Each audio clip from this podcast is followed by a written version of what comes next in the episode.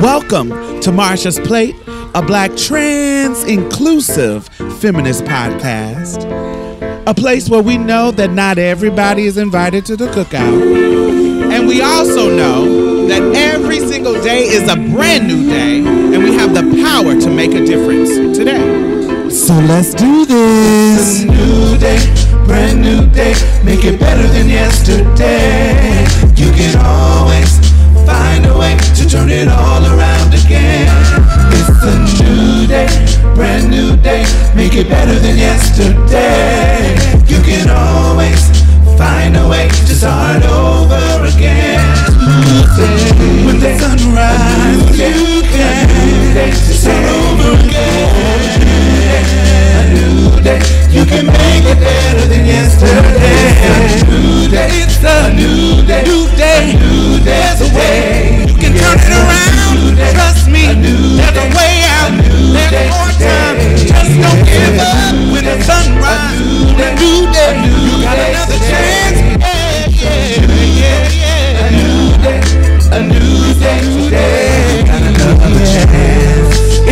to join the conversation, you can hashtag Marsha's Plate. You can follow us on most social media Instagram, Twitter, Facebook, all of that. Just search for Marsha's Plate, M A R S H A S P L A T E. Y'all ready? Let's get started.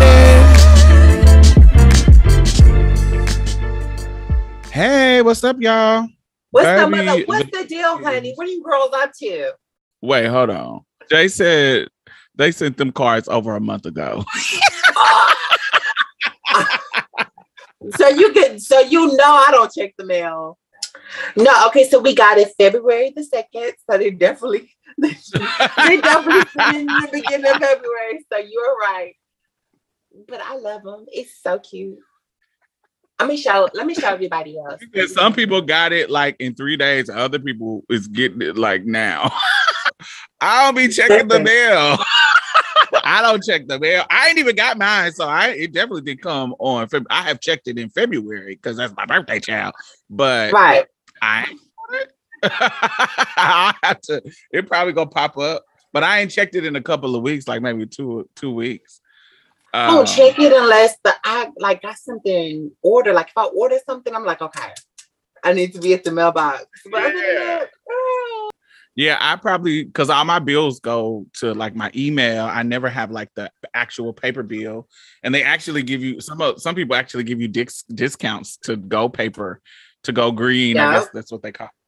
It. And um, so I never really check my mail. Never, never, never. But thank you, See with Queen and Jay.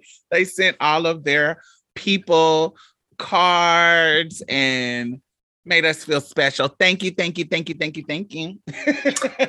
those are my girls, darling. You know what, Tommy? I really, really, really hope they have um Juneteenth in New York because I keep going back over that footage of UNZ, uh, UNZ at the thing. It, it looks so packed and lit and love. Oh, I looked at the um pictures and like the footage. Ah, it looks amazing. You know, there are two things that other than people dying, so I want y'all to come after me by saying this. but I, the worst part about COVID is people dying. Yes. but outside of that, outside of all the morbid stuff, the worst things about COVID that I really fucking hate is that we don't get to go to New York for Pot and Live and Juneteenth. That's it, because those were great events and I wanted to continue them. That and the fact that all motherfucking late night dining closed fucking early. even fucking House of Pies don't even fucking o- uh, don't even open cl- past like eleven o'clock. Really? Because baby, Waffle House they open, but I get you know they different. you know, you know they different all the way Waffle House by me. I ain't got no Waffle House by me. Down the street, past the Beltway. You know that's that's not what I consider down the street. Past the Beltway, that's far.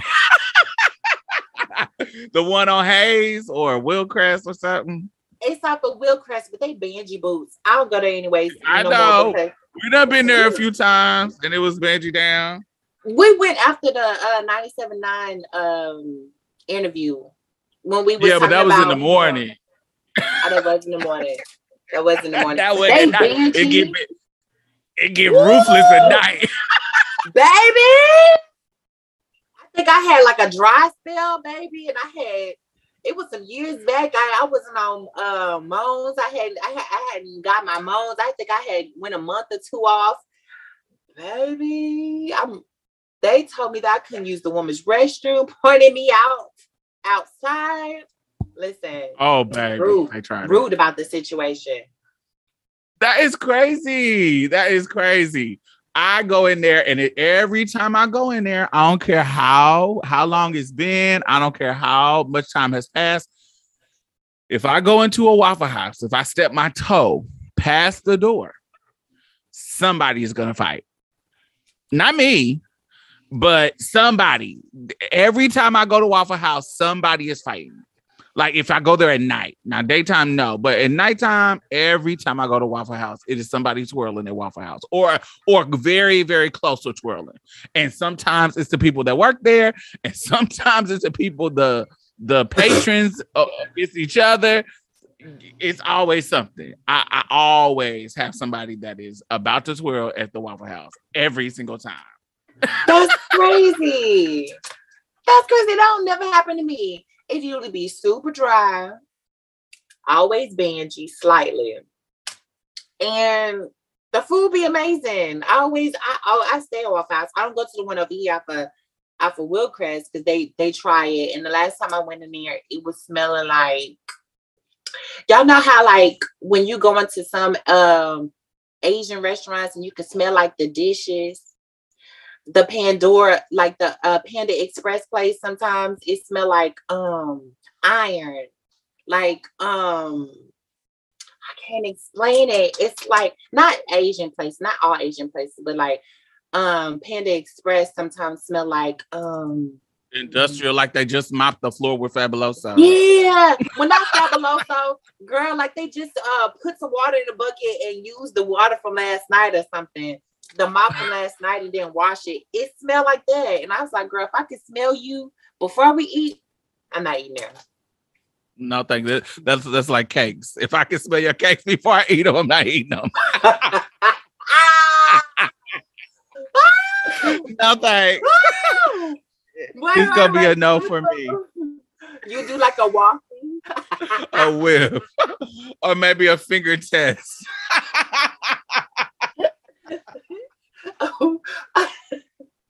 oh, that is the key. Oh, you know, key. when you catch the tray, and you know it's a random little set, and you like, okay, you know, you, I caught you at the gas station, invited you to the house. You know, Oh, girl. you you feel it to see what it's giving. Not only is you feeling it to see if it's smelling right, but you feel it to see if it's tight or not. Oh, yeah, I don't know. Mm, I don't be doing all of that. I don't even see. I don't trust it. If I don't trust the smell, I definitely don't trust to touch it. Cause baby, you pull back and that hand'll be green. No, ma'am. That that's what happened to me once, bitch. I'll never do that again. I caught myself trying to lube up the trade. Baby, pulled my hand back and it was covered in Picasso, darling. That was so nasty. I ain't see him no more. He blow my he blow my phone up. Bitch, you are no. You told me you wasn't shitty and you was shitty. I done gave you the um diamonds YouTube, but dushy, and bitch, you failed. It's a chop from the back of the runway. I see him no more. yeah.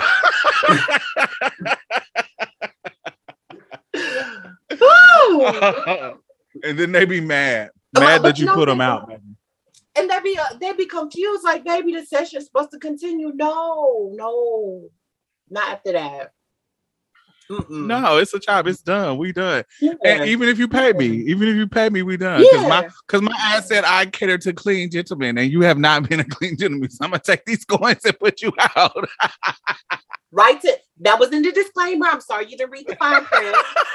Have a nice day. Do I need to get the mace? Do I need to get the shotgun in the corner? you, have to, you have to do our things, baby. Listen. Do I need to call my Um, prodigy brothers to do a quick pop up? Don't try it. Uh, Listen. You're listening to Houston's own MP Trans 101. Now listen, I know that what is basic trans 101 for me could just be the beginning for you. So this is for your basic ass. What's basic for me in this life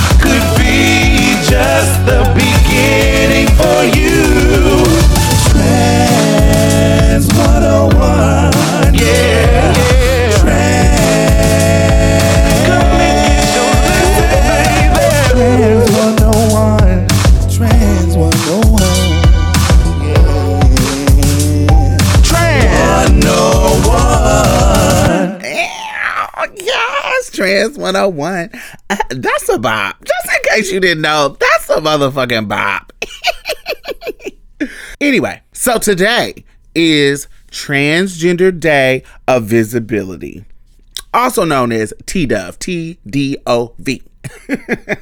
This is an annual event on March 31st where we celebrate trans people and their contributions to our society. Now, here in this house, aka on this podcast, we celebrate trans people all the motherfucking time. But Transgender Day of Visibility is where we're all doing it at one time with a focus, special moment, you know? Now, since this is Trans 101, we're going to go over just a little bit of history. Transgender Day of Visibility was created by a white trans woman by the name of Rachel Crandall. You know, and just to give you a little, you know, backstory, y'all know we have a day called Transgender Day of Remembrance over in good old November. The problem was that was our only little day to celebrate ourselves. And it really wasn't a celebration. It was a day of mourning where we were like focused on the deaths of trans people's whole list and you know, say the name of the people who passed away. It just was sad and somber and down. But we needed a turn up, right? And so Rachel was like, Girls, ain't y'all tired of that? Like, we know that's important, but child, don't we got some shit to celebrate? and she said, let's create a day of, of visibility where we celebrate the people, celebrate the guys, the girls, the non binary folks, all the people who are a part of our vast culture of trans people, and celebrate some of our contributions. Let's do that. And let's do it in the spring during the time of renewal and, you know, regeneration. And, you know, this is the best time. and all the all the folks said, you know what, you right, Rachel. Come on. And so Transgender Day of Visibility was born. Now, this is the 13 year anniversary of Transgender Day of Visibility. And I want to kind of highlight why visibility important. Now, I'm only doing that because this is Trans 101. We are past visibility now. We want stability, power, and change, not just visibility.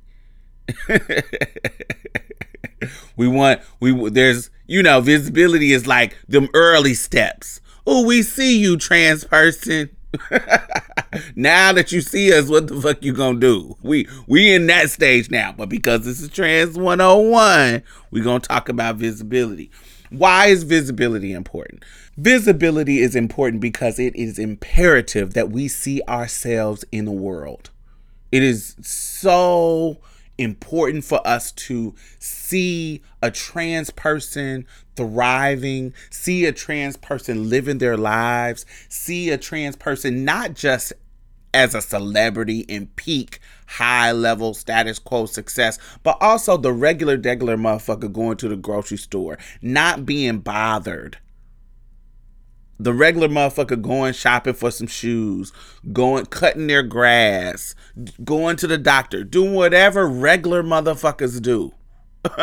like it is important to be able to see those type of things. Having a regular job, having um, you know, a business, doing so many things that we see other people have the liberty to do without problems, without stress, without being discriminated against, without being taunted and teased and bothered just because of how they show up in the world. The visibility of trans people inspires and gives other people hope and strength to be who they are. And I'm not just talking about other trans people. Us existing in the world gives other people the license to be free and show up however the fuck they want to show up as well. It's just not trans people who benefit from seeing other trans people. Cisgender people see us be our amazing, great self, and it inspires them to be their amazing, you know, sometimes bland and boring self. Sometimes they're, you know, you know, they need that boost to get some kind of something because they can be quite mundane. and they see us and they want to be better than their normal whack self because they too want to be free from the shackles of the binary. They too want to be free from the rules of what they're supposed to do because they were assigned a certain gender at birth. They want to be free from those things. Maybe not as free as us. they might not want to go the distance, but they might want to do something a little bit different than what's expected of them. And when they see us, they say, Oh, them, this little bullshit I'm trying to do, ain't they can do that. This little bullshit I'm trying to do is nothing. I can be free. So don't think that just because you're trans, you're just inspiring other trans people. You're inspiring the fucking world. And speaking of changing the world, visibility also changes the attitude of society. It can help destigmatize trans identities and open people's minds just by seeing us. Just seeing us regular, regular in the world, maybe making their coffee at Starbucks, maybe being an actress or actor on their favorite show like Pose, you know, stuff like that. Or their neighbor, or, you know, we might be fixing their car, we might be doing cutting their hair, we might be doing so many things that type of visibility normalize seeing trans people. And that type of visibility can lead to more acceptance. And acceptance leads to more rights, leads to more protection, leads to more justice. And that's really the nitty gritty of what we need. That's rooted in the actions and the tangible, what we can feel, what we can actually, you know, use to change the narrative of trans people in this country, to change the living circumstances of trans people in this country. That's getting past the visibility. But visibility is important. That's a that's the beginning step for you to understand and see trans people in your world.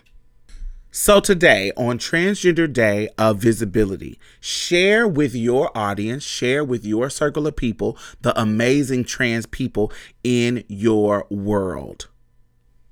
Now, you can share anybody you want, but I suggest sharing people who don't have a million followers.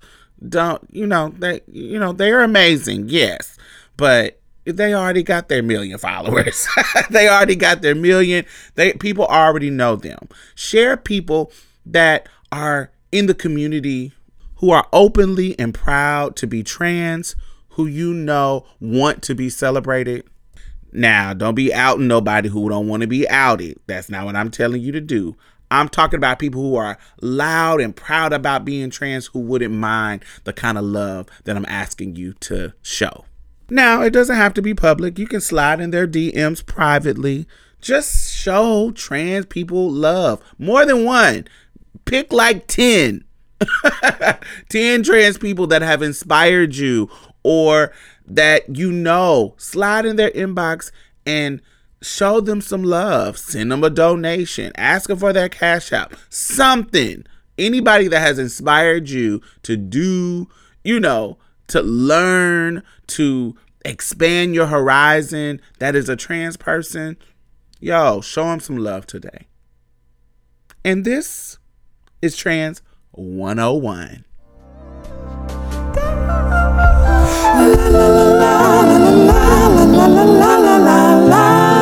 Oh my God, I want to thank all of our new patrons this week. Thank you, thank you, thank you. Yay, yay, yay, yay, yay. So, not only are you helping to sustain this particular podcast, you know, I also donate to other podcasts, I donate to other organizations. I have my finger on the pulse of the community. And I know a lot of grassroots organizations that are doing great work out here.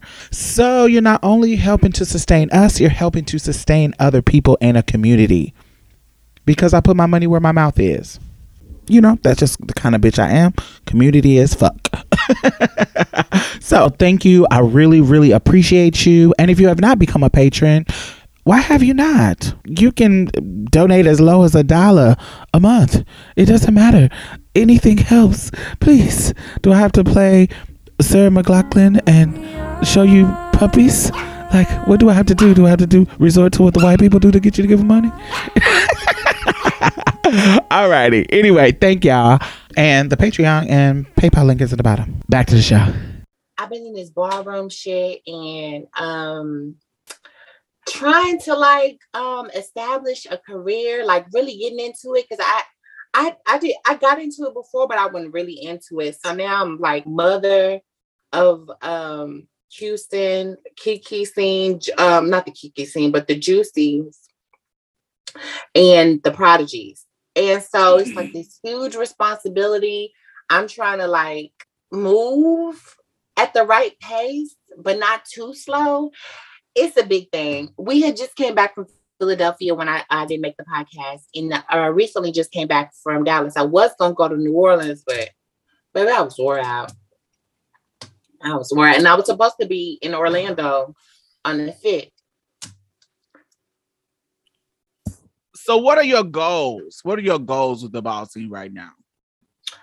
Um, my goals with the ballroom scene, as far as my ballroom career, is just um Really? Um, I want to open up the scene for Houston.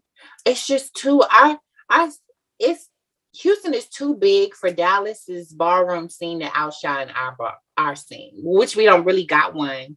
But I feel like we have so many people in Houston, so many queer people, so many talented individuals that we could make it high. It's just like getting everything started and stuff. So that's what I'm really focused on. But um, also I'm trying to establish my name and I haven't won a, a ball yet. I, I always get sad by plus size girl. No shade to the plus size girls. Y'all are cut. All the girls are cut.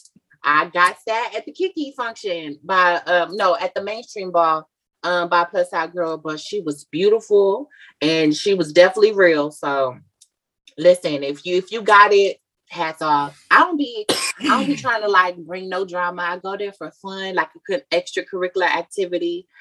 Um, I don't take none of it personal. The only thing I th- the only things I take personal are like the strategic moves, like people not actually being um authentic, like them doing things behind the scenes to like rig stuff and other than that, I just try to support my family and the kids in it and stuff like that after when I first got introduced to ball ballroom, I was like, oh, this is interesting. Da-da-da-da. A lot of queer people. Da-da-da.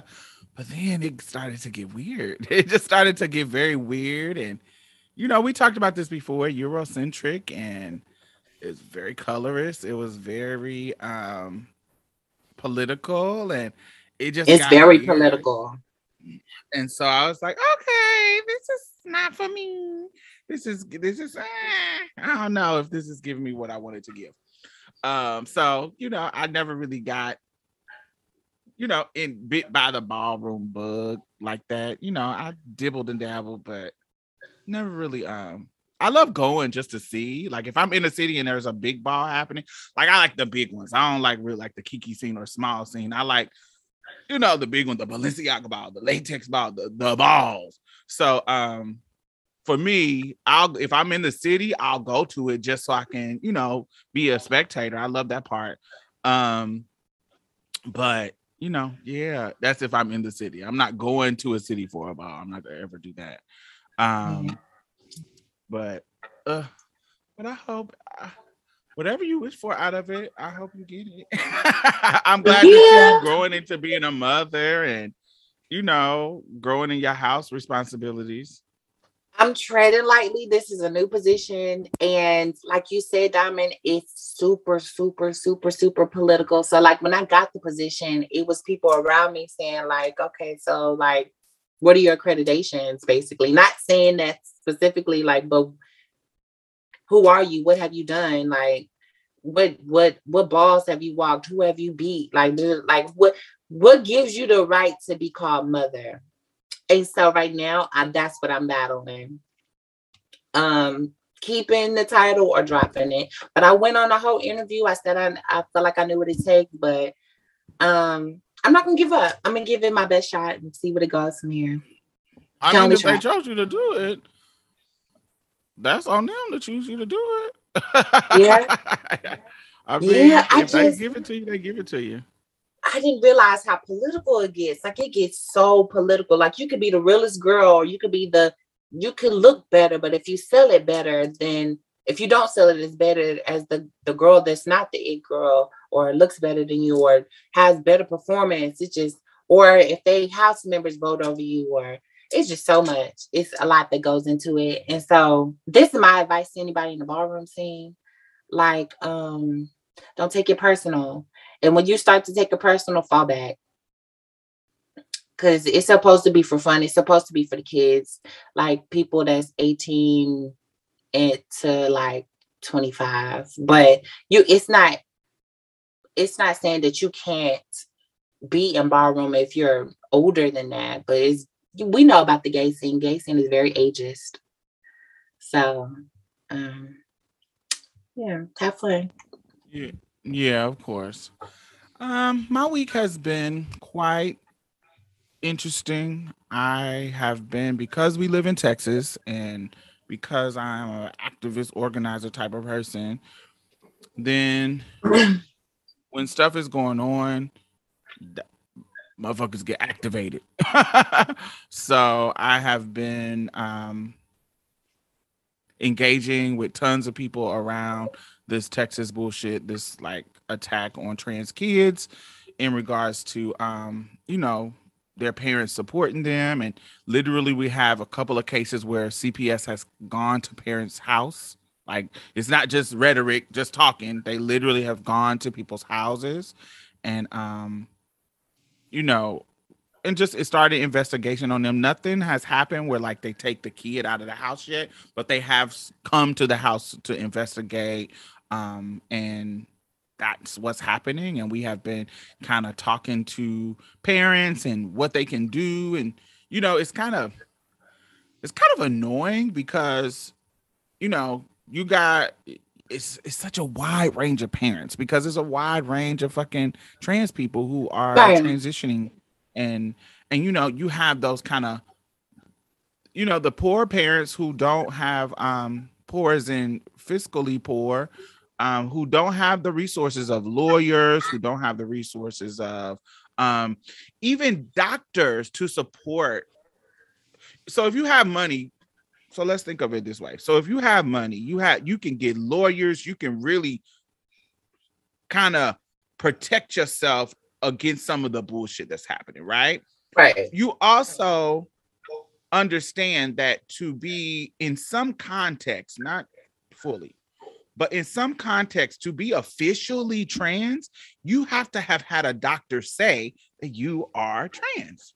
Like you have had went had to go through the um you know now this is not all this is not always the case in every situation but there is a little red tape and bureaucracy that happen when when it comes to your trans identity think about it technically, if we're trying to get our gender marker change, we have to have had surgery or some permanent surgery.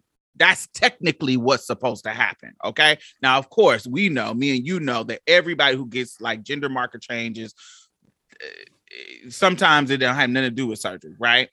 Yeah. But technically, you're supposed to have these surgeries done. And in order to get these surgeries done, you have to go through psychologists and and um, psychiatrists, and they have to say, "Okay, you've been transitioning for a year. We we approve you getting this surgery, right?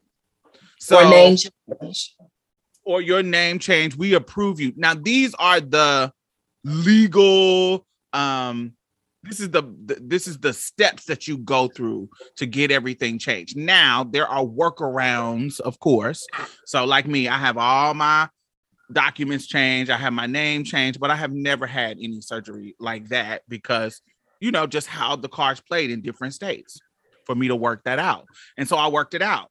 But if if I grew up in Texas and I had to go through the process like you did, and I had to go through the process, what they want you to do is go to a psychiatrist, get diagnosed with gender dysphoria, get uh, you know, you're the psychiatrist stamp you as a trans person, and then you get on your hormones for a year or two, and then once you went through that counseling and went through that um, process, then they approve you, give you approval letter to go and get your surgery. Okay, that's the now that's not always how it works, but I just want to make sure that y'all understand that that's how you technically are supposed to do it.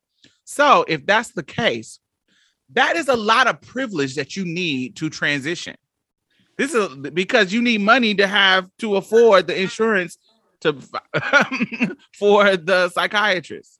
that hourly rate for however long those two years that you're supposed to engage with them, that is, you get what I'm saying? That is, you have to pay for that. How hard is it to find a great affirming um psychiatrist or psychologist? It's it really hard for a trans quite hard, and especially a black especially person. If, especially if you poor, especially if you um underpaid, if you are making uh, uh, not making a livable wage. You can't afford these things. Regular non-trans people barely can afford therapy.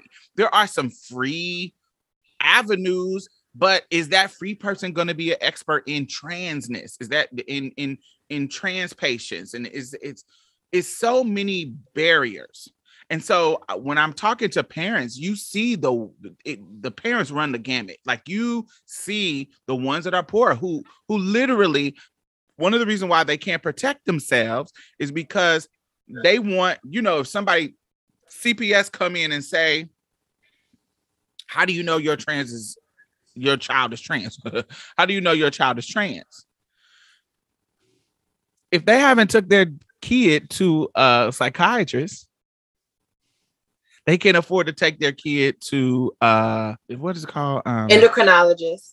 If they haven't can't afford to do that, do you see what I'm saying? If they can't afford, yeah. if these specialists can't be afforded, then the there is provision. no documentation of their child being trans yeah. on a on a on a on that kind of level that they would need to be like yeah my tra- my child has been trans as the doctors are saying that this is the way to go. This is the way i'm supposed to support my child. Instead this particular trans person may be just transitioning socially until they can afford to do whatever else they want you know whatever they need to do in in regards to their transition. And so that that's a way for them to come in and say, "Oh, you're not really trans." Mm. And stop them from transitioning, harass the parents because they don't have the money to actually come in and and and to to combat any kind of attack that comes at them as a parent. Okay? And then you got the privileged ones who are like, "Oh my god, I need to look look into moving to California." I need to look into moving to New York, where all these these places where we got protection for our trans child. And I'm like, wow, I totally get you trying to do whatever it takes for you to be in a safe place for your children.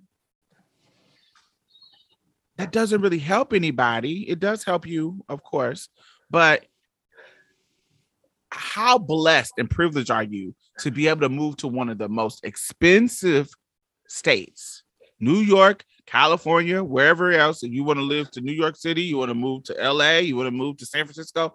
These are the most, some of the most expensive cities in the state, in the country. In the San Francisco is one of the most expensive cities in the world. Is it progressive when it comes to trans people? Yes. But they have a transphobia shit over there too. It just in a different form. There are some protections, but my thing is how privileged is that for you to be able to you shouldn't have to move. You shouldn't have to leave your home and pick up and leave be just because you are supporting your child. That is not okay. And i'm not saying sit and fight if you if you don't want to have to deal with the stress of that but this is what colonizers do. They harass you and make you move out of your home. And conform or conform, conform into their belief system. right It's impactful because just- when you think about like the the like the trans population, or kind not all trans people, but a lot of black trans people come from poor environments, or or not all of them, but some do. So when you're attacking these black trans kids, it's strategic. Like all of that strategic to say, oh, do you have your documents to support that your child is transitioning? If you don't got the documents to support it, then this is child abuse, and we can take your child away from you. That's hor- that's horrific. Yeah, and they will try any tactic. And so in my mind, I'm like, it's quite frustrating this past couple of weeks because everybody's kind of scrambling to do something.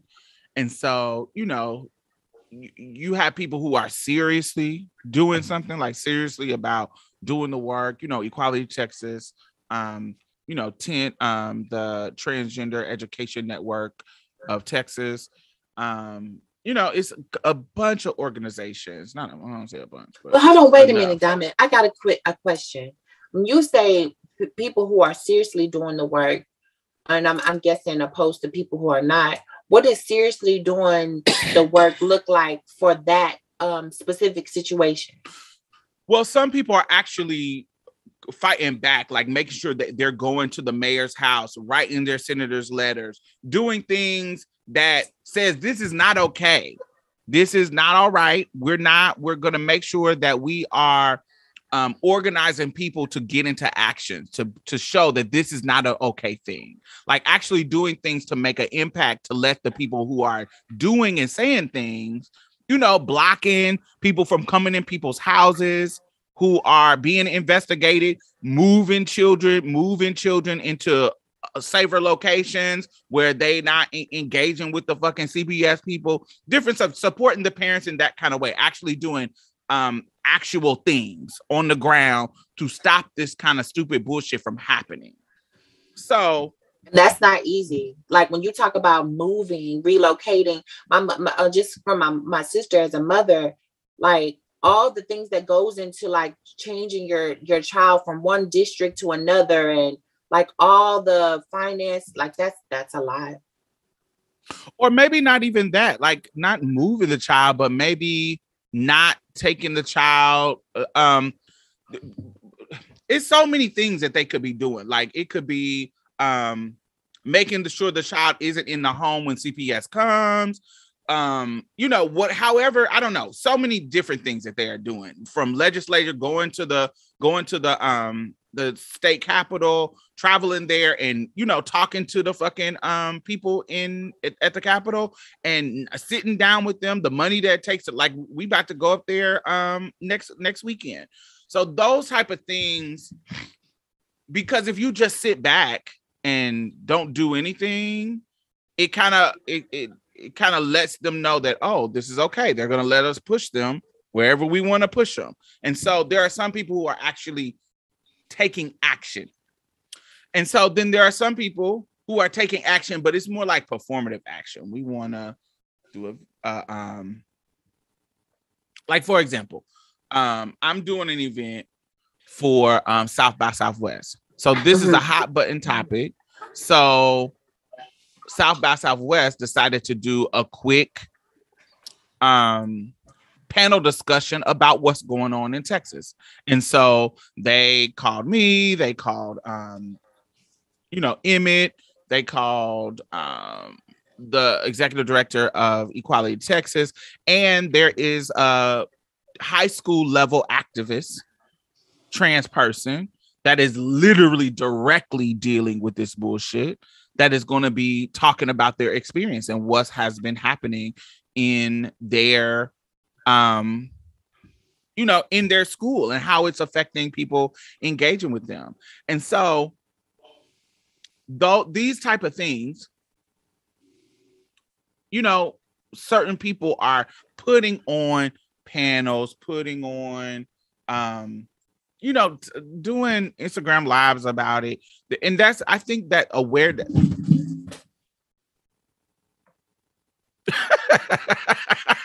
Oh, Pinky.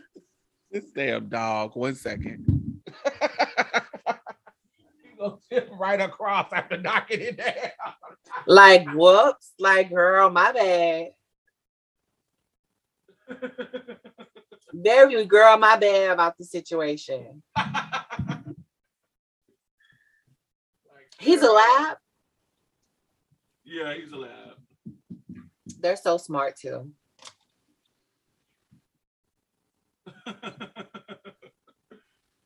He chipped right across the screen. He was like, tip right on through, baby. my dog knocked down my camera. so um so there's these things that it, it that works in regards to awareness so people know what's going on. Do you see what I'm saying? Having discussions in regard to that, but you know, it's a difference. Not saying that that doesn't have value. Absolutely, it has value. But there's there's a level of I'm doing this for the awareness of the topic, and then okay, now that you're aware, what do you do? Okay. So, but, but wait a minute, Diamond. Um, you said that speaking about the the the um, the issues that are going on is a form of activism. But what it when does it become performative to you?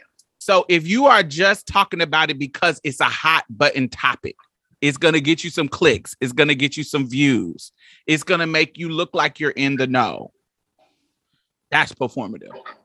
You really don't care whether it changes or not because it doesn't affect you or um you don't care enough to put action behind it. To me, that is performative. But what if that's the only thing that they have? Like, what if that's the that's the only thing that they can do is be able to use their platform, or if they have like a really big following and stuff. But you can do a call to action on your platform. It's true. you can do a call to action you can say like here like we can tell you um what to do who to support. Make sure you call your people. Make sure you call your senator. If you are in a state that this is going on make sure you let your your um public officials know. Don't just you know just let it ride. Actually contact them and say hey write them a letter. Send them an email. Um go talk to them if you got the time to do that. Whatever you got the time for let them know that this is not okay that's putting action. I'm not talking about oh i gotta go march and i gotta go to the capitol and da, da. no no no. You don't necessarily have to do that but you have to put some action in to let the people who are attacking our mm-hmm. trans kids you got to put some action behind your feet. You can't just say it and you can technically but if if that's all you do every single time a issue comes up i feel like that's performative. I think you're just you're you're just you're just speaking about the hot button topics. You're just speaking about oh it's like when we when celebrity shit happened like um you know the shade room the um you know b scott uh whoever all these people tmz when the when the breaking news happened yes we're gonna talk about it. We don't give a fuck but we just but this is breaking news so we're gonna talk about it. Mm. that's not um that's bringing awareness but it's not actually doing anything action to fix the problem and so That makes um, and that makes sense. are you galvanizing your people whoever your people that are that are fans of yours or um supporters of yours are you galvanizing your people to get into action is that is that your goal are you or, or is your goal is your goal just to talk about it Mm. Do you see Or to go viral for talking about it. right. To, to to share your opinion to get the clicks and get the likes. To seem But like what you woke. if what if what if you sharing your opinion in your life um not your life but your opinion um about the situation and bringing it to a light to a, a bigger audience actually helps bring more attention and garners like big activist people or just people who can really uh, do something about it. I think if you're calling them to action, then yeah, I think you, you're doing that's doing the effective work. It, That I think it's your motivations that makes it performative. True, true. That's true. The intentions behind Because it. if I'm say if I'm somebody who is older, I can't go out here and march, or I'm I'm broke and I I can't donate no money to nothing. You get what I'm saying? I'm I'm I'm in this situation where all I can do is talk about it, or all I can do. Then yes, your motivation is not um to get the clicks it's to, it's the awareness and i think that that's i think that's just as important it's just that for for me how are you galvanize the people galvanizing people who can do the work who actually can do the action how are you influencing them in the way that you talk about it to get them to actually do something right. How And that is that your motivation? Is that your motivation or is your motivation just to see how much how many likes and shares that you can get? I think what makes i think that's a better answer. What makes it performative to me is when the motivation is self-serving. I'm just trying to i'm just trying to be woke. I'm just trying to let the people who follow me know that i'm into the, i know what news is happening and i and i'm on the right side of history there are some people who i think are like that they're just I want to be woke. I want to be seen as a liberal. I want to be seen as a progressive. So I talk about the progressive issues, but that's where it ends And that makes sense. to me. That and and that motivation to me, that's the motivation. If your motivation is just self-serving, so you can seem like you woker than everybody else, or you in the you in the know, I think that is, and it ends there. I think that is performative. I completely agree because I think something that you um said that stand out a lot um was the fact that there's a high schooler going to basically stand up for what they believe in because they're being affected by it by at South by Southwest. Somebody that is in high school, that's that takes a lot of bravery to be able to um stand up against people who have so much power.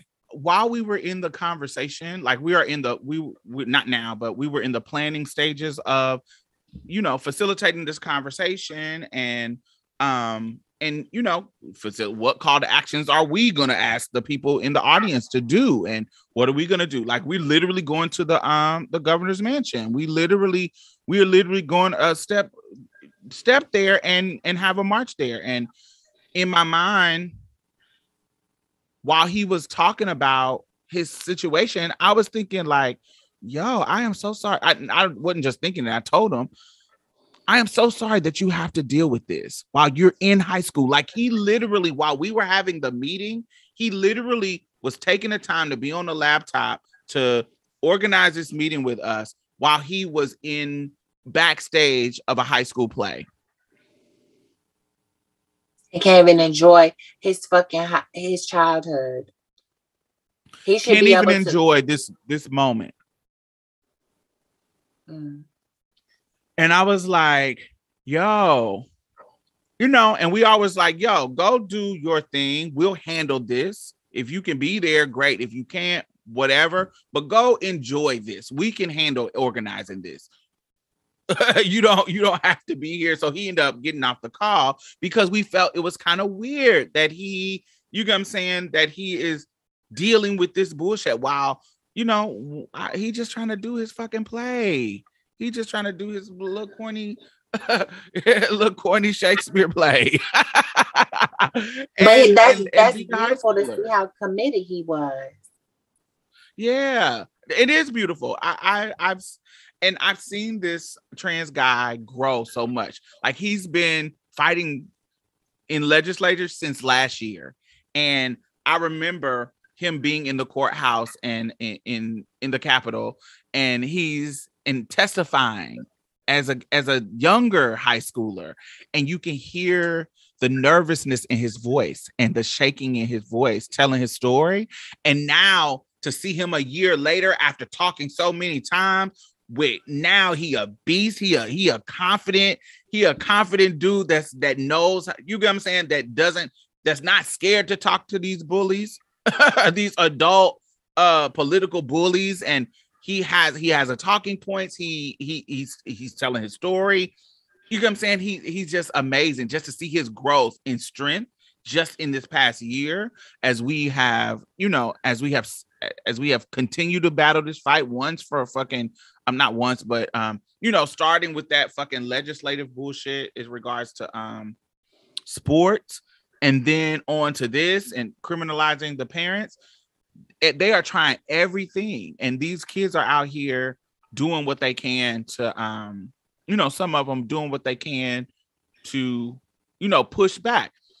And I don't think that that he is better than some kid that don't want to push back. That's like, I'm just trying to go to school. I think that there that's I think that's fair. I think that's fair for them to do that. Um, but their parents should be writing letters. Their parents should be calling. Their parents should be emailing. Their parents should be talking to the school and making sure, you know, that they are not going along with this fucking st- unconstitutional bullshit. And we talked about how, un- in a in a past episode, how unconstitutional this is. And so, this week has been really heavy.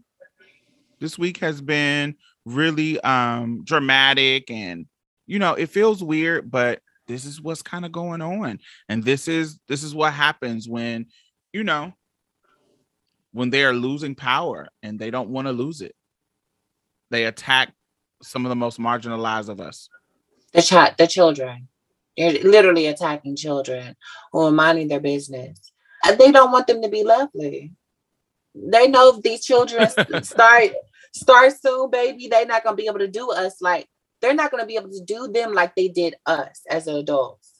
How they're able to pick us apart because they can tell because we started later or we all these extra things they're they're they're going to be able to have an advantage and they don't want that to happen they don't want trans people to be able to blend into society and be unbothered they want us to be on the outskirts staying in all day and only coming in and coming out at night and being somebody's sexual fantasy in a closet and we get to the point where we don't even have to blend in because we shouldn't have to Right, of, but it one of my favorite if we had the choice. A lot of us didn't have the choice. You know what I mean? Yeah. And, and one of my favorite scenes on X-Men, I think is the very, very first one. When Rebecca Romijn was still which one? The very, very first one, like um the very first movie when Rebecca Romijn was still playing Mystique, not um mm-hmm. Jennifer Lawrence. And Nightcrawler was standing next to her outside. It was like nighttime, and Nightcrawler says, "So you can turn, um, you can look like you can turn yourself to look like anybody you want." And she was like, "Yes." And he said, "And you can make yourself sound like anybody you want." And she made her voice ask the question back to him in his voice. and then he says, "Well, if you can do all of that, why not just blend in so you don't have to deal with all of this mutant stuff? You can just blend in and look like everybody else. And she says, because I shouldn't have to. And to me, it was a it was that is if that wasn't a trans analogy analogy or uh you know a passing analogy, you know what I'm saying? It it was to me that was just so perfect and resonated with me. It's a scene that I will always remember because that's what it resonates. Because we shouldn't have to conform to cis heteronormativity. We shouldn't have to look a certain way. We still, however we look, we should be able to navigate the world, however that may be. And so, yeah, I think that they, I don't know. I just feel like they're just bullies. I don't know. It just feels like that they are trying Girl, when you say that, when you say they're bullies, that's all they say that we are. They say that we're bullies, but I I don't understand how they use that rhetoric against us. How we bullying you into respecting us as human beings. Like they they say that we try to force ourselves. How we were forcing anything on you? You don't have to conform to anything. You could really you can mind your motherfucking business. You can mind your business and have a great heterosexual day in its most performative way possible. Yeah, you can be just a cisgender person that's just doing whatever you doing and leaving us the fuck alone. But I think it's just a form of gaslighting. You know how you with a nigga Yeah. fucking with somebody and you know they toxic, they toxic as hell, and everything that happens, they try to flip it on you. Everything. They try to twist everything you say, they try to twist how you're taking it, even though you know, nigga, get the fuck out of here. You are not making me seem like I'm the crazy one. It's you on your bullshit, but they will try to flip it and make it seem like your fault. They will beat your ass down, punch you in the face, kick you, you know, wear you oh. out, and then tell you, you made me do this. Right. You you you made me do this. You made that. That's the toxicity. That's the type. You are the one that was wrong in the situation. And when they try to act like we're the bullies and forcing ourselves, that's it's actually them. And so, you know, I don't know. I just feel it's quite annoying. It, it it's annoying, but also look, this is we are in a space where we are coming out of the dark. We are in the fight. It is it's just like uh, any other revol- revolution that happened in our past, any kind of change, any kind of um, liberation that occurred, whatever, it doesn't matter. There is a boiling, bubbling up point. There's a time when it's like nothing happening, and then when people get frustrated and want change, it gets to bubbling, bubbling, bubbling, bubbling. We we saw that in the civil rights movement. We saw that in the 20s with the women. We saw that um so many different, so many well, white women. um, we saw that in in in every kind of up. You know, when people were frustrated, and then the Rodney King stuff happened. When people were frustrated, when um the Trayvon Martin thing happened, when the George Floyd thing happened, like all these things are happening, and it's a bubble up. It's a it's a you know there's a waxing and waning of events that happen, and this is what's happening. We are on the prep precipice. Precipice is that how you say it? Precipice. My words are shitty today.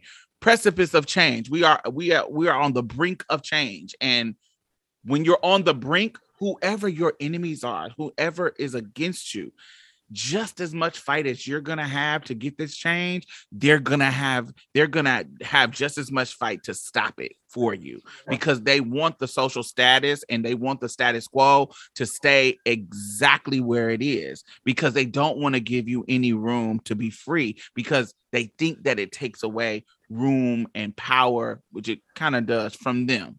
They don't want that kind of change to happen they don't want you to be a norm. They don't want you to be seen as as your identity. They don't want you to be a, a- trans to be a normalcy in in our culture. They don't want that to be normal.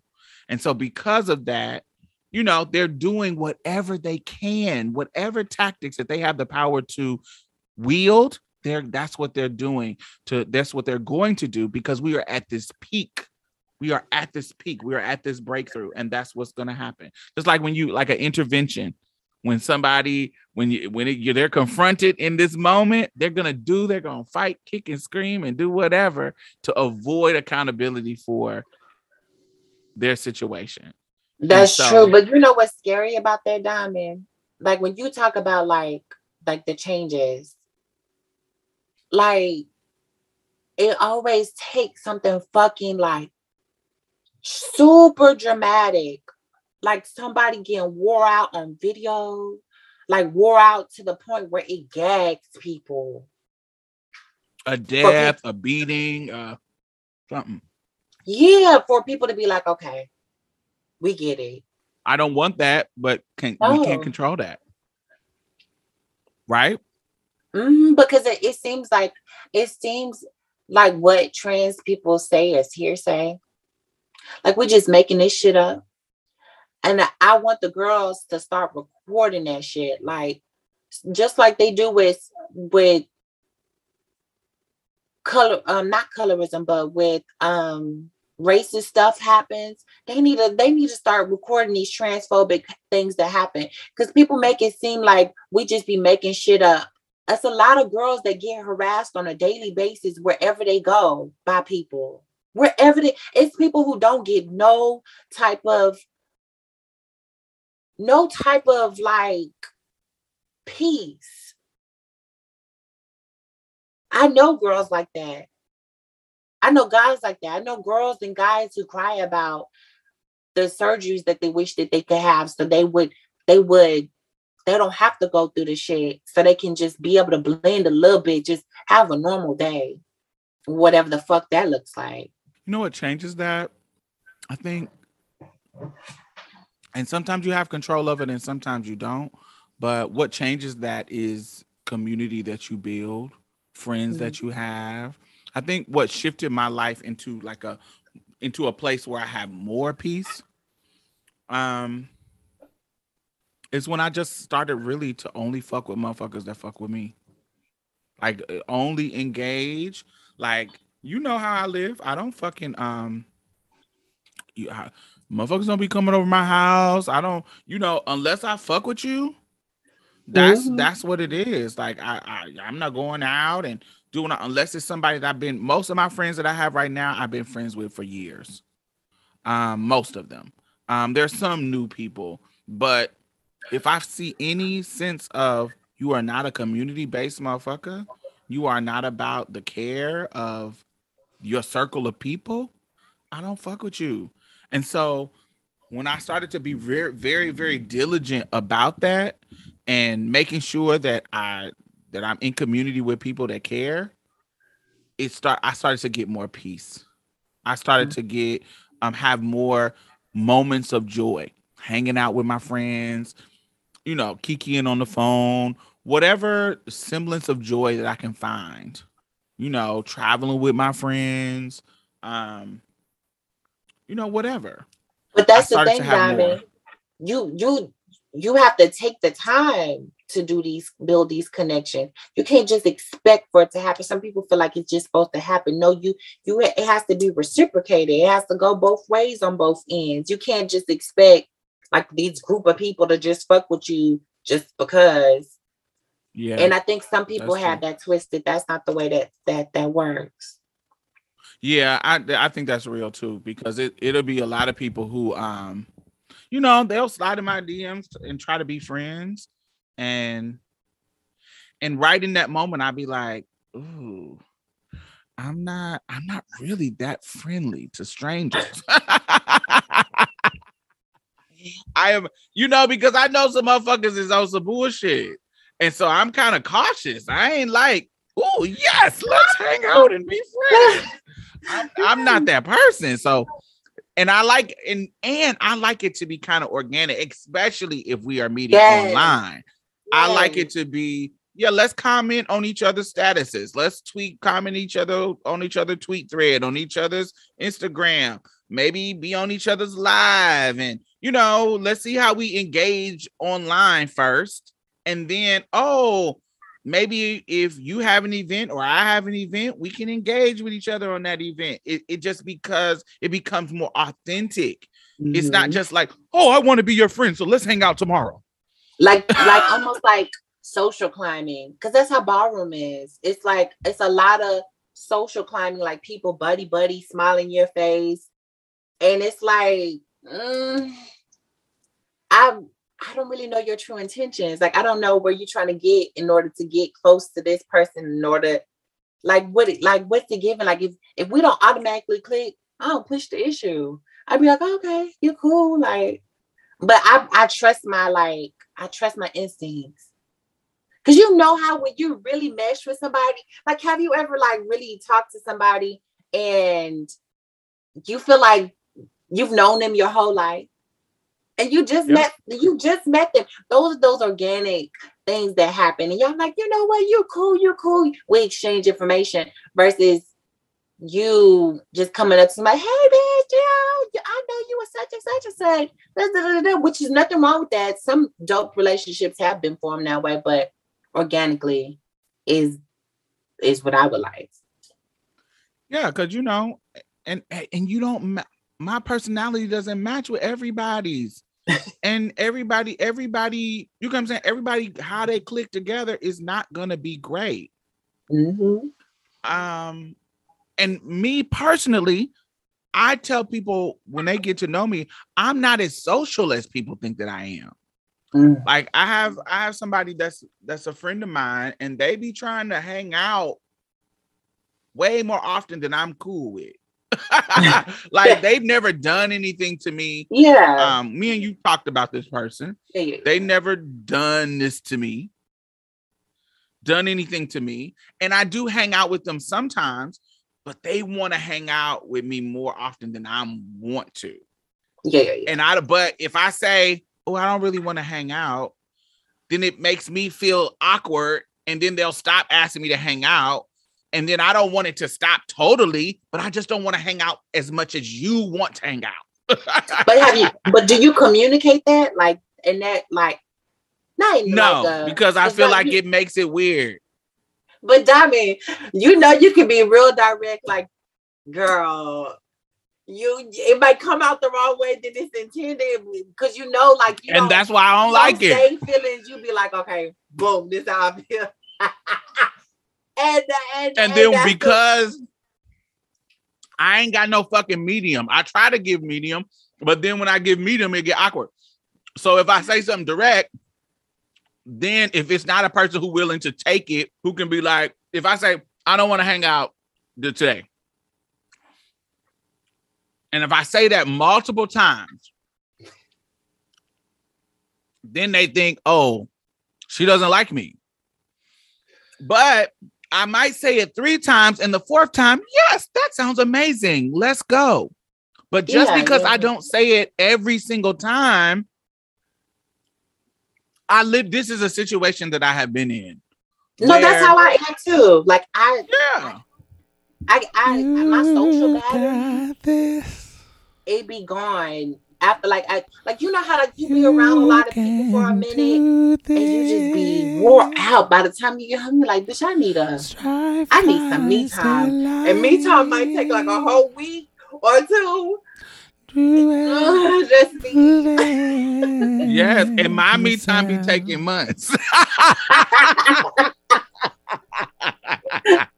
and I want to say I'm an introvert, but I don't. I like it's certain people, and this is another thing, another element of I friends. We speak on a whole other life to- and topic, light but and it's okay. joy over Um, your week. Of of friends. So there are some people's who personality I like, but I don't love it. they can be Collins. That was draining. beautiful. they're not bad enough for me to not like them, but it's bad enough for I only can take a couple hours with you. I can't I can't be in your presence a long, long time because then your energy it wears me out and I got to get up out of here. So it'll be situ there's some people who like that where they don't do anything to you. It's just that their their vibe is not, I don't know, it's just not, it's not negative, like, ooh, I don't like that person. But it's not like we were talking about earlier, where it's like, oh my God, I feel like I've been knowing you forever. It's not like that. It's something different. It's like, I like you, but you be kind of extra. And I can only deal with this for so long. And so that usually are the people that it's a couple of these motherfuckers. I'm sitting here thinking about all the people in my life like that. And it is some people who are like, man, no, I only I only can do lunch with you probably like once a month. the rest of the time, I might want to just chat with chat with you in like a messenger on WhatsApp or in text. I don't want to hang out. And then sometimes they'll be like, I want to hang out. And I'm like, but I I don't dislike them. So yes, I might say yes. I might say yes on the fourth time you ask me. but I'm not gonna say yes on one, two, three. I'm gonna I'm it's probably gonna be the fourth. And so I'll be in situations like that where and it's not mm, I don't know, I don't know how to explain it. It's it's not that they're bad people, they're good people. I'm just the person They who- just drain your they drain drain your battery really quickly. Because some people have are super energetic where they just they're doing this, they're doing that, they're doing this, they're doing that. And what you do this, they want you to do that. They always on the go, always on the move. When you're a type of person, you kind of chill, you ain't really got to do much to have fun.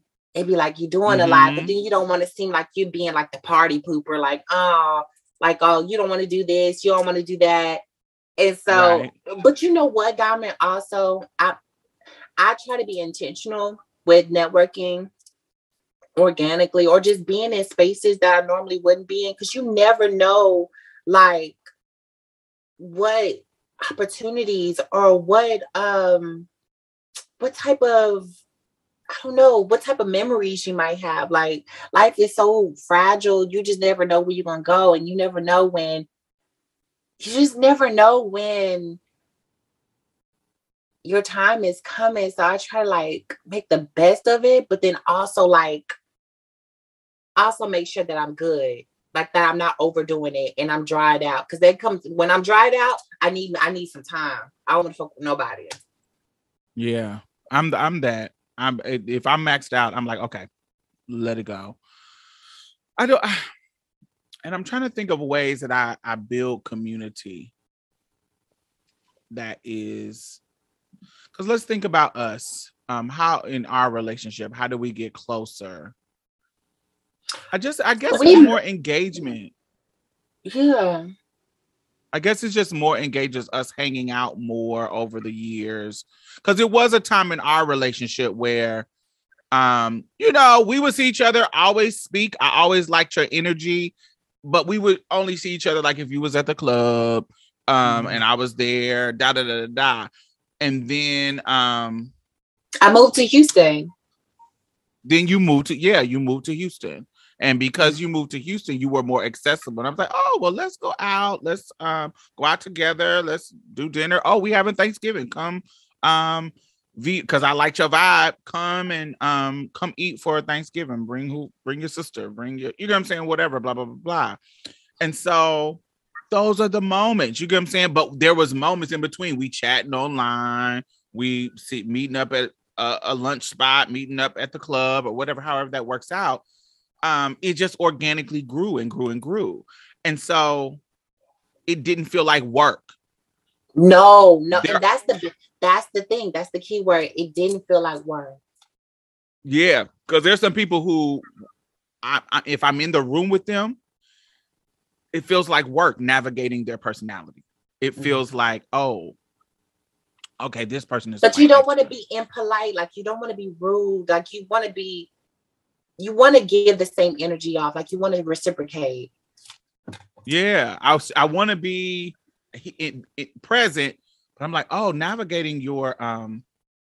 Sometimes like I, there's somebody, there's this person. I don't know, definitely don't want to give any kind of hints of who this person is. but when I'm engaging with them, their self esteem seems so low that Oh, they make jokes, self deprecating joke that annoy me. Oh. so like And like nasty. Like they um they don't have positive self talk. They have negative self talk a lot. they always making negative jokes about themselves. They're always making um jokes, uh, you know, just about their body, jokes about it's always self-deprecating. It's always negative about self. And so it's two things that I can do. I can ignore it and don't respond to it, don't laugh at the jokes, which makes it kind of awkward because you want I feel like the they're making the joke so you can Open the door to talk about it. So you or or and maybe not talk about it, but for you to say something along the lines of, "Oh no," da, da, da, or you know, some kind of something. To be Or- um for- so you can affirm them and make them feel better about it. That's draining to me. Mhm. Um,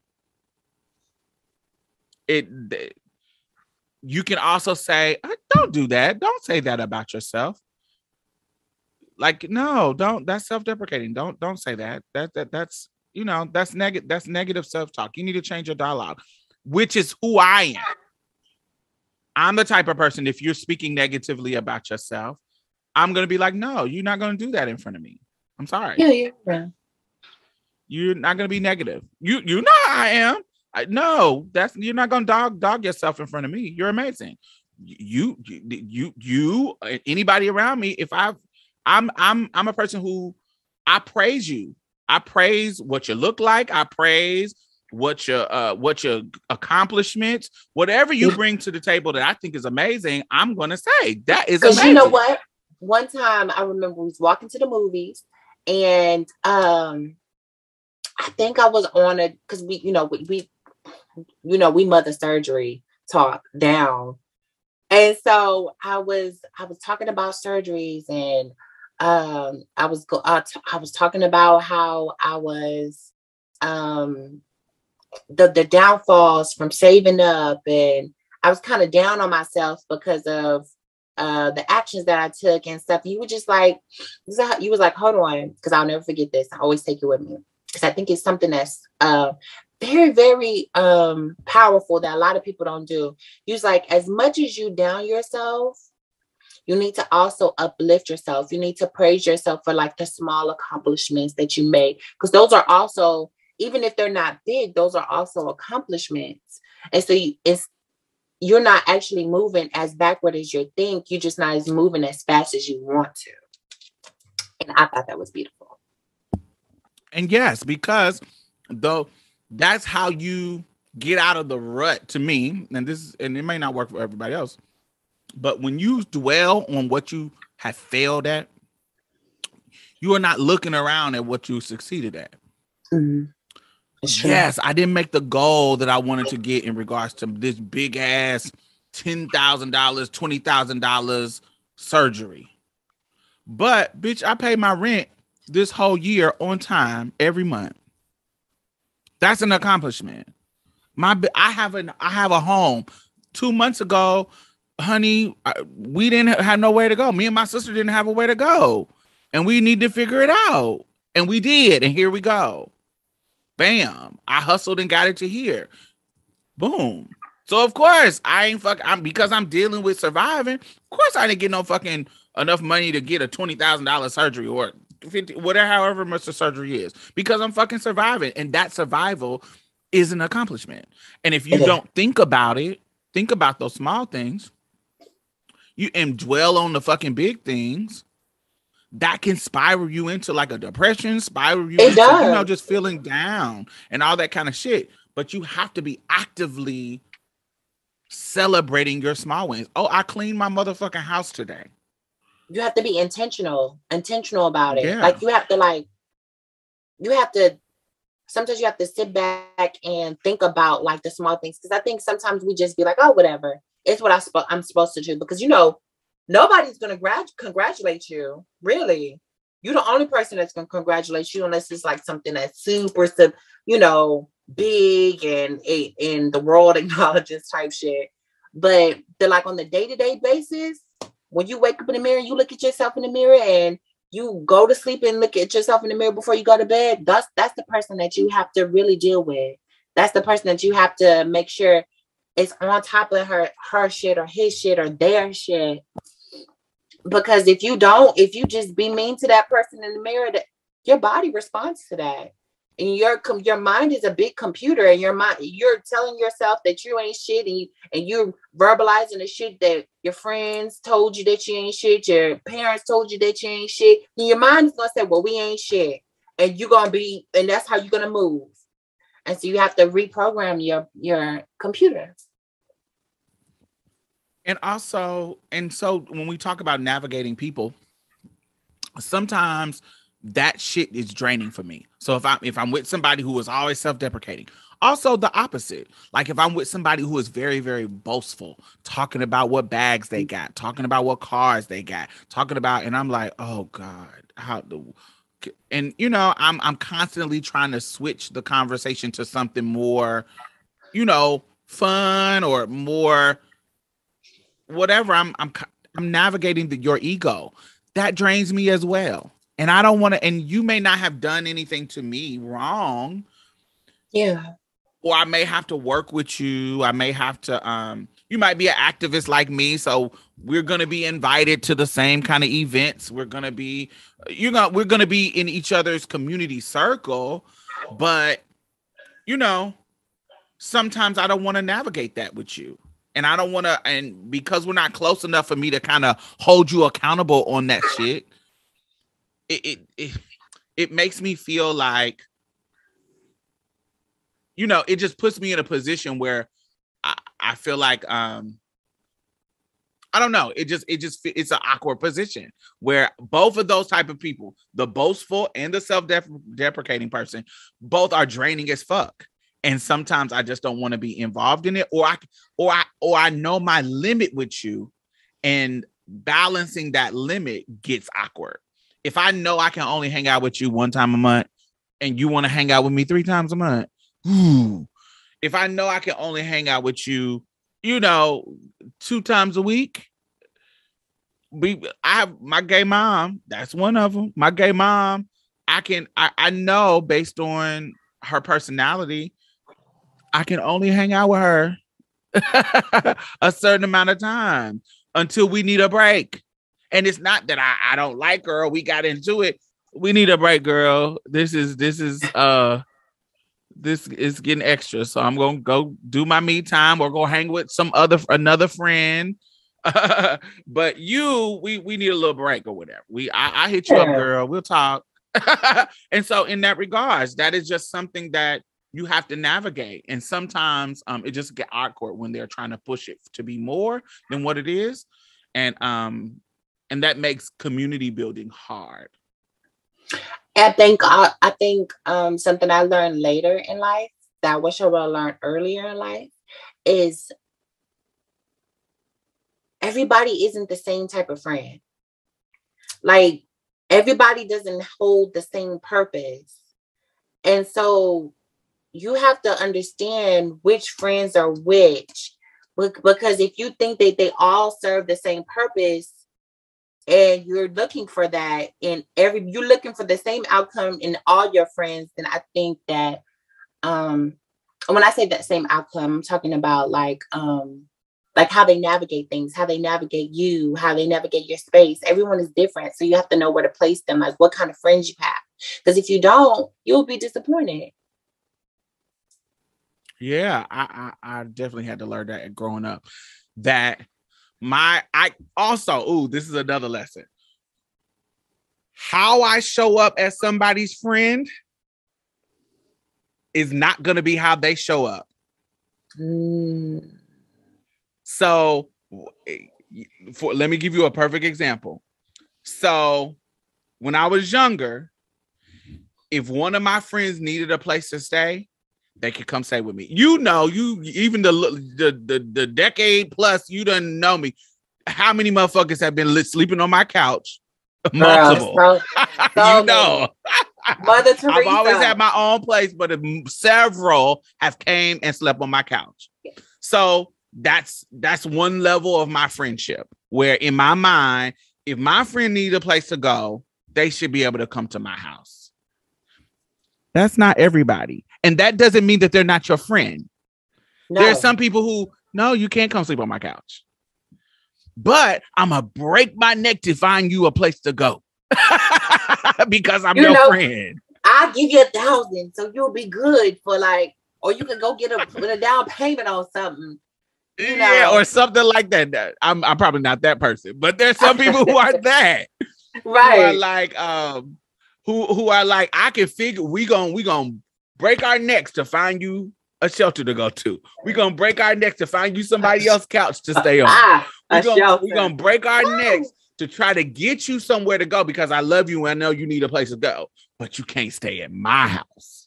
Mm. And I I had to learn because sometimes I'm like, what kind of friend are you? Because the standard I'm I'm basing friendship standards off of me, what I'm willing to do, what I'm yeah. comfortable with what is what what what I'm um what my standards of friendship is. And everybody's standard is something totally different. That and so, so I had to learn that because some of my friends growing up, I was expecting them to be me, how I am to them.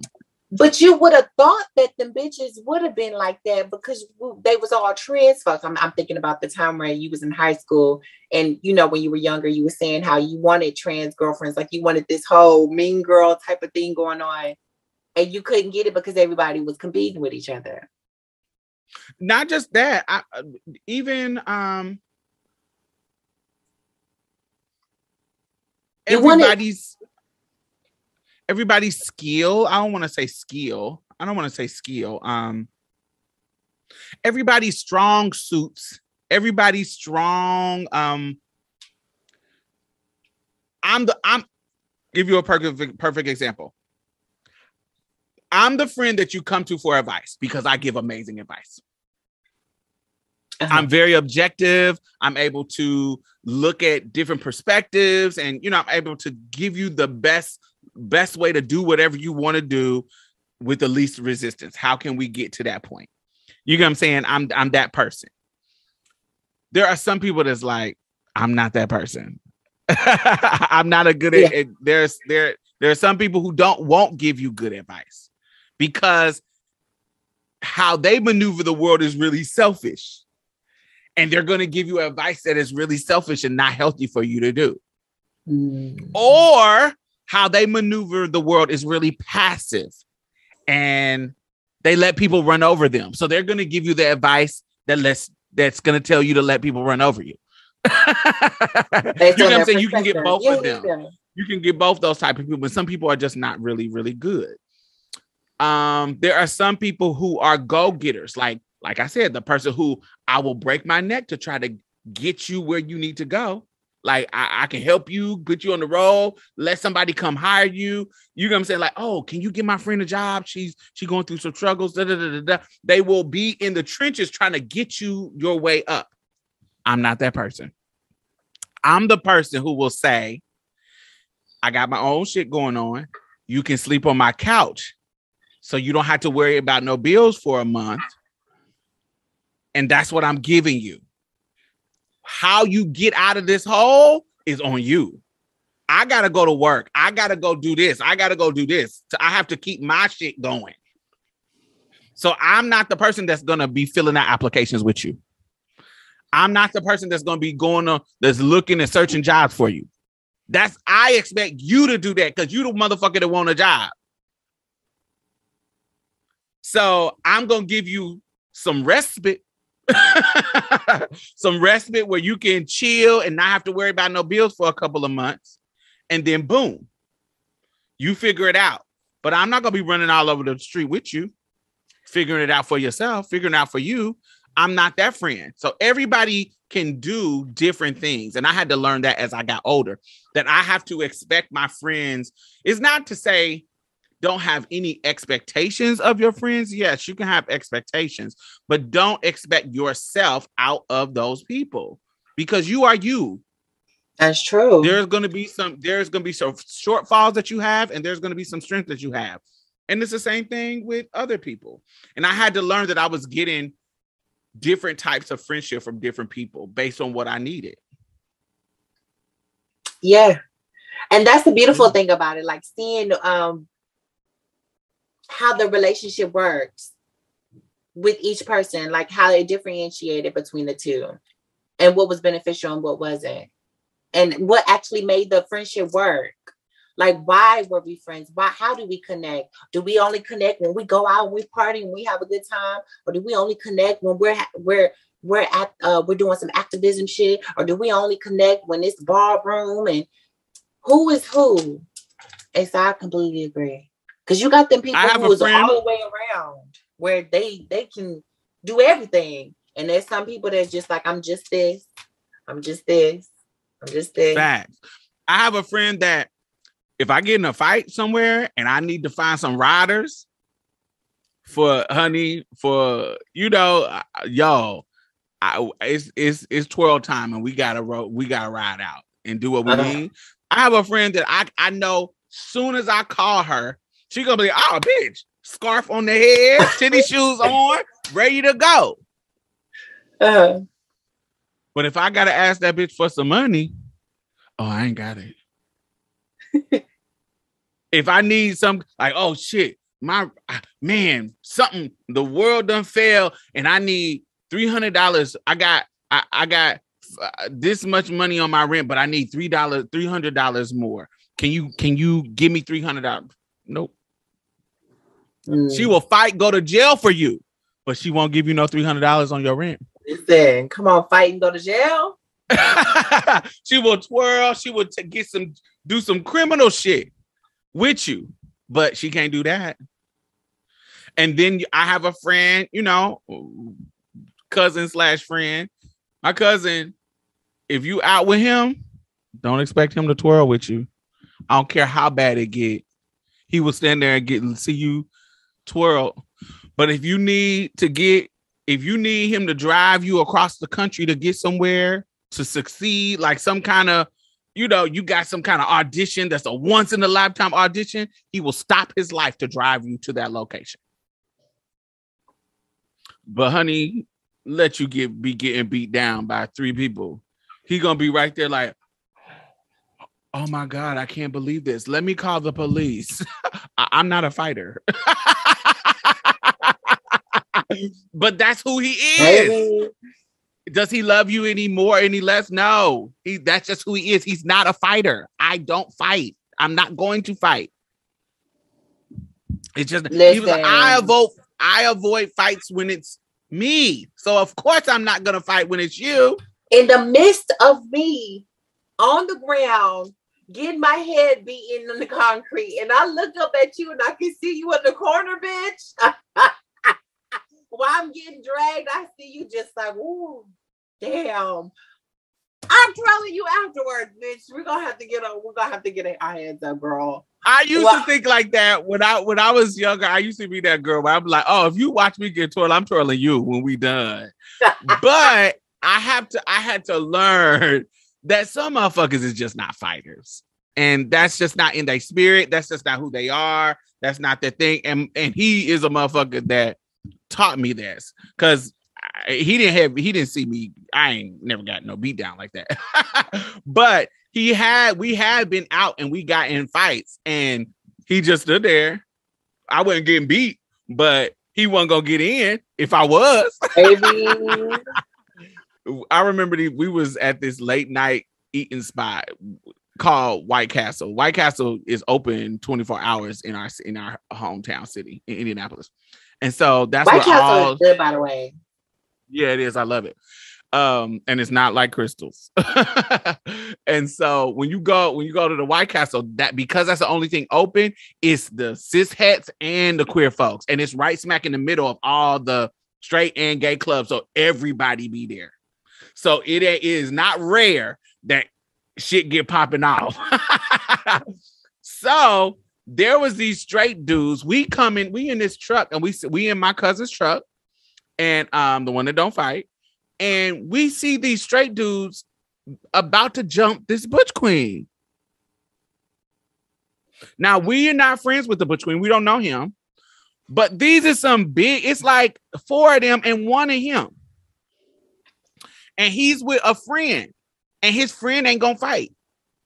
And so the straight boys started fighting him, like started jumping the butch queen. So I get out the car, and my homegirl Chablis get out the car. Come on, Chablis. Chablis, la- not named after Lady Chablis. Me, Chablis, and Dominique. We get out the car and we go over there. Boom. And they didn't even know we were coming because we didn't know these motherfuckers. All we know is that we watched what was happening. The straight boys said something jazzy to the gay boys. Like they, you know, they in their little gay clothes, looking clearly gay. And one of them called him a faggot. And the and the gay and the gay boy said something back, feisty, like yeah, like something. You know, you call me a faggot, I'm gonna say something back to your fucking ass. And the and the straight boy said, "Nigga, I beat your ass," and da da da da da da da. da. So once that got heated, the other boy who was walking with them, he didn't help the other gay boy. But when we see it happening, we like, oh no, you're not about to get our Judy. Uh-uh. We don't know them, but we know what tribe we a part of, baby, and it's not yours. Bitch. Listen. And you not a because what we do know is that if you will try him, you will try the rest of us. So we want so you to when know you wear him out, you gonna come for us too, bitch. exactly. We know. So no, we don't want you to think that this is acceptable because it's not, baby. Soon we it was it was they they were twirling him. Soon as we got off. the Wait a minute, Diamond. How old was you? How old was you? I had to be 22, 23. Oh, baby. Oh, your energy was up. Oh, yeah. Oh, baby. Yes, God. So I was like 22, 23. uh, Slim and fit. Oh, let's go. We get out that car. We didn't ask no questions. We didn't say stop. We didn't say what's happening. we didn't because we were sitting there watching it happen. So we didn't even say Yeah. anything. Y'all pussy was on fire. They didn't even see us coming. All we all they heard was fist, boom, boom, boom, boom, boom, boom, boom, boom, and they didn't even see us. So we, we kind of sneak. What was we sneaking them? as it should be, because they they fighting Ran their ass out. Boom, boom. This one had dreads. Boom, boom. Now I have to be. Now I have to admit, there was this one, this buff ass light skinned one. He was fine as shit, but every time he hit a motherfucker, you could tell they was feeling it. now the other two, the other, the other three didn't have no hands. We was wearing them out. But as I saw him going through the crowd punching people, I was like, "Oh, I ain't gonna let this nigga punch me. He ain't gonna. He ain't gonna, he ain't gonna get close enough to punch me." So I grabbed the closest bat and said, "Boom, boom, boom," and got to ah. wear him out. Oh, and got to wear him out. He gets on the ground. He bloody. He done took off his shirt, looking like a fucking just buff, like strong, but he mad and angry, Hercules, adrenaline. Motherfucking Yeah, bye. Because he, the rest of them was regular, regular dudes, regular bodies, tall, skinny, short, da da da da. He was the one that had the muscles. And every time I saw him hit somebody, because I'm watching that big motherfucker, every time I saw him hit somebody, it looked like, ooh, that hurt, bitch. You feeling it.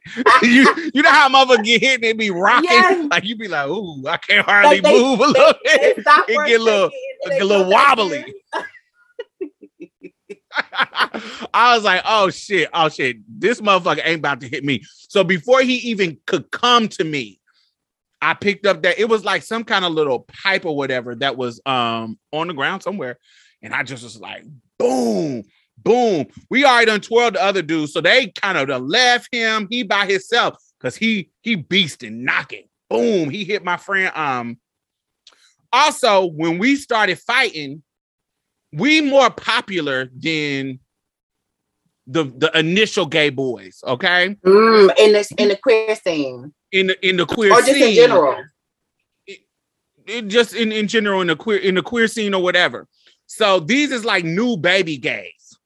Oh, kittens. So us, we've been in the scene since we kids. So, you know, and we like 22, 23. So we not we when we get to twirling, people notice and come and start twir- we done made alliances with tons of queer people. So if I get to fighting other motherfuckers gonna be like, oh, that's Diamond. Come on. Da-da-da-da-da-da. So that's the situation that happened. Once we got to twirling, initially they nobody was helping the gay boys because then nobody know who they were.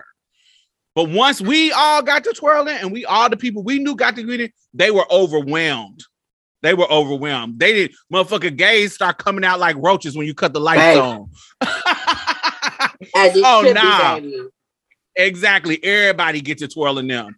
And so he never got to hit nobody else. Once I got to wear him out with that pipe, he was getting bashed by so many people. Once we seen him like going one on one with motherfuckers and really giving them some haymakers, he was like, "Oh no, you ain't. We this is this is it's no rules in love and war. Ain't no gonna be no fair fights." I was like, Mm-mm. "Boom, boom, boom, boom," and he was all bloody and shit.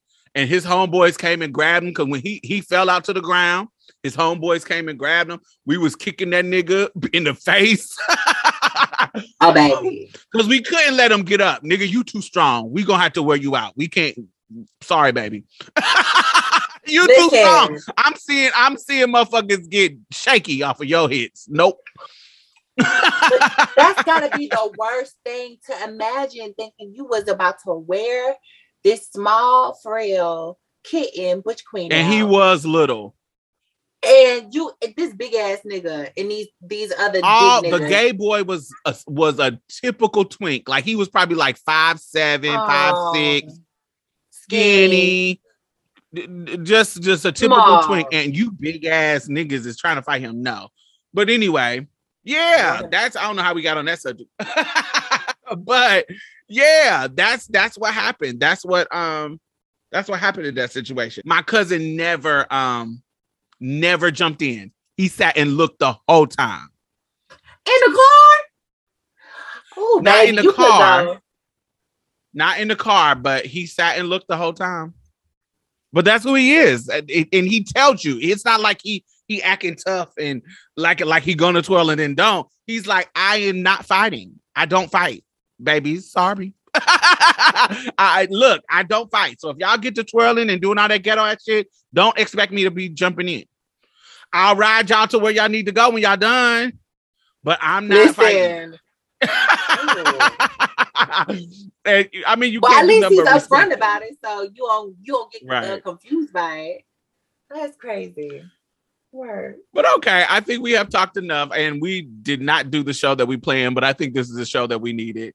Um, We did it. tell us how you are building friendship. Tell us the, the ways you are in friendships, what you will and won't do. Are you gonna be twirling with people? Are you gonna let people come live with you? Are you gonna help them find a job? What What is your extent to go to doing what for friends, close friends? You know, your people, your community. What is your what what kind of friend are you? Tell us that. Hashtag Marsha's Plate, and we will see y'all next week.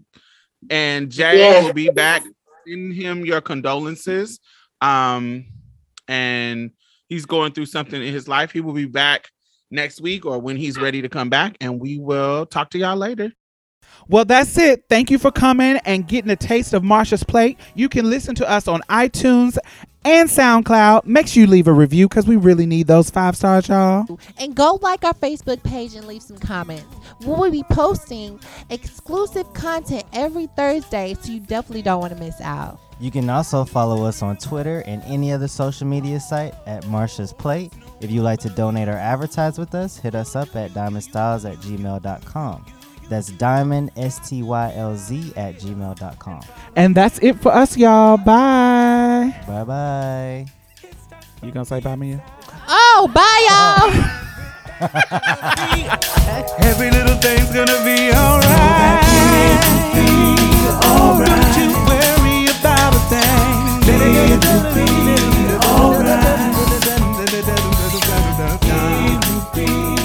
alright.